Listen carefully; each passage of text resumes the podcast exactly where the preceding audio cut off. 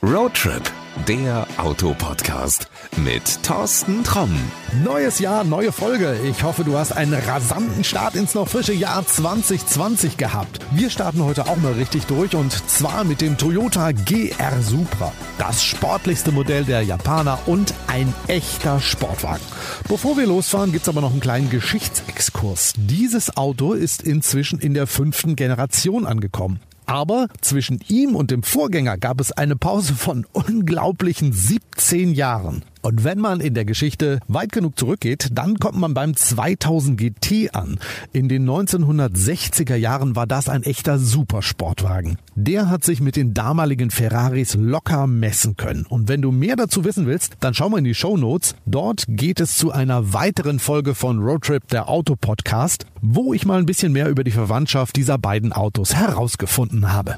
Zurück zum aktuellen GR Supra. GR, das kann ich auch ganz schnell auflösen, steht nicht etwa für eine Ausstattungsvariante oder so. Die beiden Buchstaben sind die Abkürzung für Gazoo Racing. Das ist der Teamname, unter dem die Toyota Motorsport-Einsätze bei der Rallye Dakar, der Rallye Weltmeisterschaft und in Le Mans laufen. Das zeigt schon mal, dass der aktuelle Supra die Rennsportgene im Blut hat. Und wie immer, bevor es losgeht, der Optikcheck. Und da gibt's echt viel zu entdecken. Die Front macht keinen Hehl daraus, dass der neue Supra ein echter Sportwagen ist. Super flach und bullig, da helfen die riesigen Lufteinlässe natürlich mit. Außerdem sind die kleinen Flaps unterhalb der Stoßstange echte Hingucker, die erinnern so ein bisschen an die Endplatten von einem Frontflügel an einem Formelrennauto. Wenn man sich den Sportler mal von der Seite anschaut, dann kann er nicht verleugnen, dass sein Ururahn der 2000 GT ist. Beide haben eine extrem lange Motorhaube und das Cockpit ist nach hinten gerückt, so dass Fahrer und äh, Co-Pilot nahezu in der Mitte des Autos sitzen. Dass das Cockpit in einer ganz langen Linie ins Heck übergeht, das ist auch bei beiden Autos identisch. Der Supra hat ebenfalls die ausgestellten Rathäuser der Ikone aus den 1960er Jahren. Allerdings ist heute vor dem Hinterrad eine Lufteinlass zu finden und im Heck gibt es den dazugehörigen Luftauslass. Das ist aber alles keineswegs nur Show. Allerspätestens dann, wenn das Auto als GT4 Rennversion auf die Rennstrecken dieser Welt geht, dann wird man die brauchen. Zumindest hinten die Bremsen, die mögen dann gerne etwas Frischluft bekommen. Gerade bei der Aerodynamik haben sich auch die Ingenieure echt viel einfallen lassen, damit der Supra ein Fahrverhalten hat, wie man es eben von einem Rennwagen oder einem Supersportler kennt. Doch dazu kommen wir später.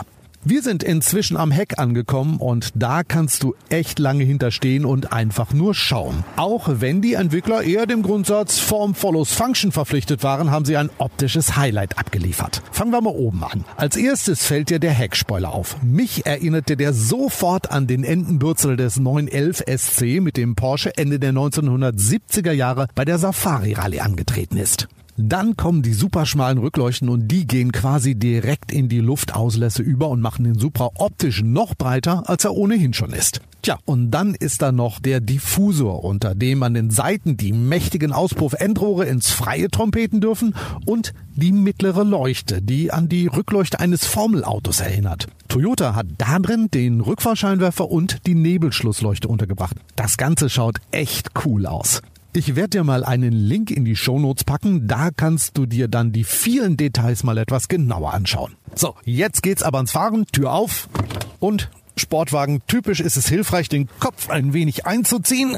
Also du ziehst dir den neuen Supra quasi wie einen Handschuh an. Die Sitzposition ist richtig tief, das Cockpit und die Mittelkonsole, die umschlingen dich regelrecht. Bei den Bedienelementen ist nicht alles so, wie man es von einem Toyota erwartet. Da zeigt sich, dass der Supra aus einer Kooperation mit BMW entstanden ist. Aber keine Angst, ich erzähle dir jetzt nicht, welcher Knopf oder Schalter aus dem BMW-Regal stammt, weil das ist langweilig. Viel spannender ist die Geschichte, warum die beiden Hersteller gemeinsame Sache gemacht haben. Angeblich haben sich Toyota-Boss Akio Toyoda und Norbert Reithofer, der damals der BMW-Vorstandsvorsitzende war, am Nürburgring getroffen und irgendwie bei einem Glas Bier oder so überlegt, was man denn mal zusammen auf die Räder stellen könnte. Daraus sind dann eigentlich zwei völlig verschiedene Autos entstanden. Einmal der eher softe Roadster Z4 und andererseits der kompromisslose Sportwagen namens GR Supra. So, jetzt wird's aber Zeit. Der Startknopf ist natürlich wieder unsere Zeitmaschine und es geht los.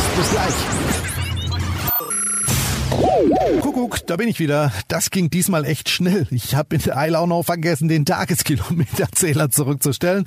Egal, es ist irgendwas um die 300 Kilometer gewesen und der Toyota GR Supra hat für wirklich viel Kurzweil gesorgt. Schnell ist so ein Stichwort. Du musst bei diesem Auto wirklich aufpassen, dass du nicht zu schnell fährst. Also das geht wirklich ratzfatz. Du merkst es nicht. Es ist ein bisschen Gewöhnungssache. Zum Glück gibt's in diesem Auto ein Head-Up-Display und mein Tipp, echt Augen draufhalten. Du bist ganz schnell mal 10 oder 20 kmh zu schnell, ohne dass du es gemerkt hast. Ähm, sollte man ein bisschen drauf achten. Da zeigt sich eben halt, wie perfekt dieses Auto auch funktioniert.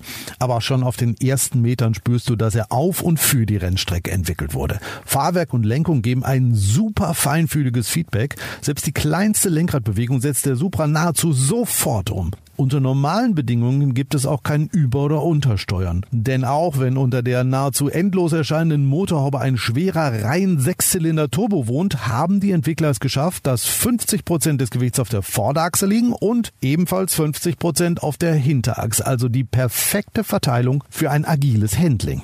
Und dieses Auto ist eine echte Fahrmaschine. Wenn du den Fahrmodus von normal auf Sport umstellst, dann wird der Supra noch eine Prise knackiger. Der rein Sechszylinder dreht bis zum roten Bereich. Die Automatik schaltet später rauf, aber auch später runter. Also so, wie das auf einer Rennstrecke passen würde. Man kann ihn auch im manuellen Modus fahren, aber das ist nicht wirklich nötig. Die Sportabstimmung ist wirklich so gut gelungen und arbeitet präzise und vorausschaubar, wenn es um schnelle Rundenzeiten geht. Was mir aber richtig gut gefallen hat, ist, wie der Toyota Supra dann klingt. Im normalen Fahrmodus ist der Motor präsent, aber er hält sich zurück. Stellst du dann auf den Sportmodus um, dann grollt er beim Beschleunigen, was das Zeug hält. Und wenn du vom Gas gehst, ja, dann ballert und rotzt es im Auspuff. Das hat er übrigens mit seinem Ururahn, dem 2000 GT gemeinsam. Ich habe den vor ein paar Monaten fahren dürfen und da passierte das Gleiche. Fuß vom Gas mh, und die Nackenhaare stellen sich auf. Tja, kommen wir mal zur beliebten Rubrik Was stört dich denn? Ach Gott, wenn ich jetzt sagen würde, dass vielleicht das Handschuhfach zu klein ist, um das Bordbuch da drin zu verstauen, dann ist das wohl Klagen auf einem ganz hohen Niveau. In einem Sportwagen nimmst du halt eben nicht so viel Krimskrams mit, das verschlechtert eh nur das Leistungsgewicht. Nee, ohne Quatsch, der Supra ist auch alltagstauglich. Der Kofferraum ist groß genug für den Einkauf und selbst eine Kiste Wasser lässt sich darin transportieren. Für wen ist dieses 340 PS Auto geeignet? Hm, naja, für alle vorrangig natürlich, die einen Sportwagen suchen, der aber auch eine gewisse Alltagstauglichkeit hat. Also wenn du zum Beispiel über einen Porsche Cayman S nachdenkst, dann könnte der Toyota GR Supra eine echte interessante Alternative sein. Der Cayman hat zwar 10 PS mehr Leistung, dafür schiebt der Supra mit fetten 80 Newtonmeter mehr Drehmoment an. Okay, das sind bloße Zahlen und die sagen bekanntlich viel weniger aus als eine Probefahrt. Deshalb ist mein Tipp, solltest du ihn nicht auf der Liste haben, schau dir den Toyota GR Supra mal genauer an. Los geht's übrigens bei, man mag es kaum glauben, 63.000 Euro und die Aufpreisliste ist auch verdammt kurz. Also in Sachen Sportwagen, egal was du gerade auf der Liste hast, ist der Supra mit Sicherheit eine interessante Alternative, schon alleine preislich und auch von seiner Leistung. Wenn du mehr wissen willst, dann schau mal in die Show Notes. Ich pack dir da auf jeden Fall einen Link rein. So, und das war's auch schon mit der ersten Roadtrip-Folge im neuen Jahr 2020. Damit du mit den nächsten Folgen up to date bleibst, kannst du uns ganz easy überall dort, wo es Podcasts gibt, abonnieren. Also, bis dahin und gute Fahrt. Das war Roadtrip der Autopodcast mit Thorsten Tromm.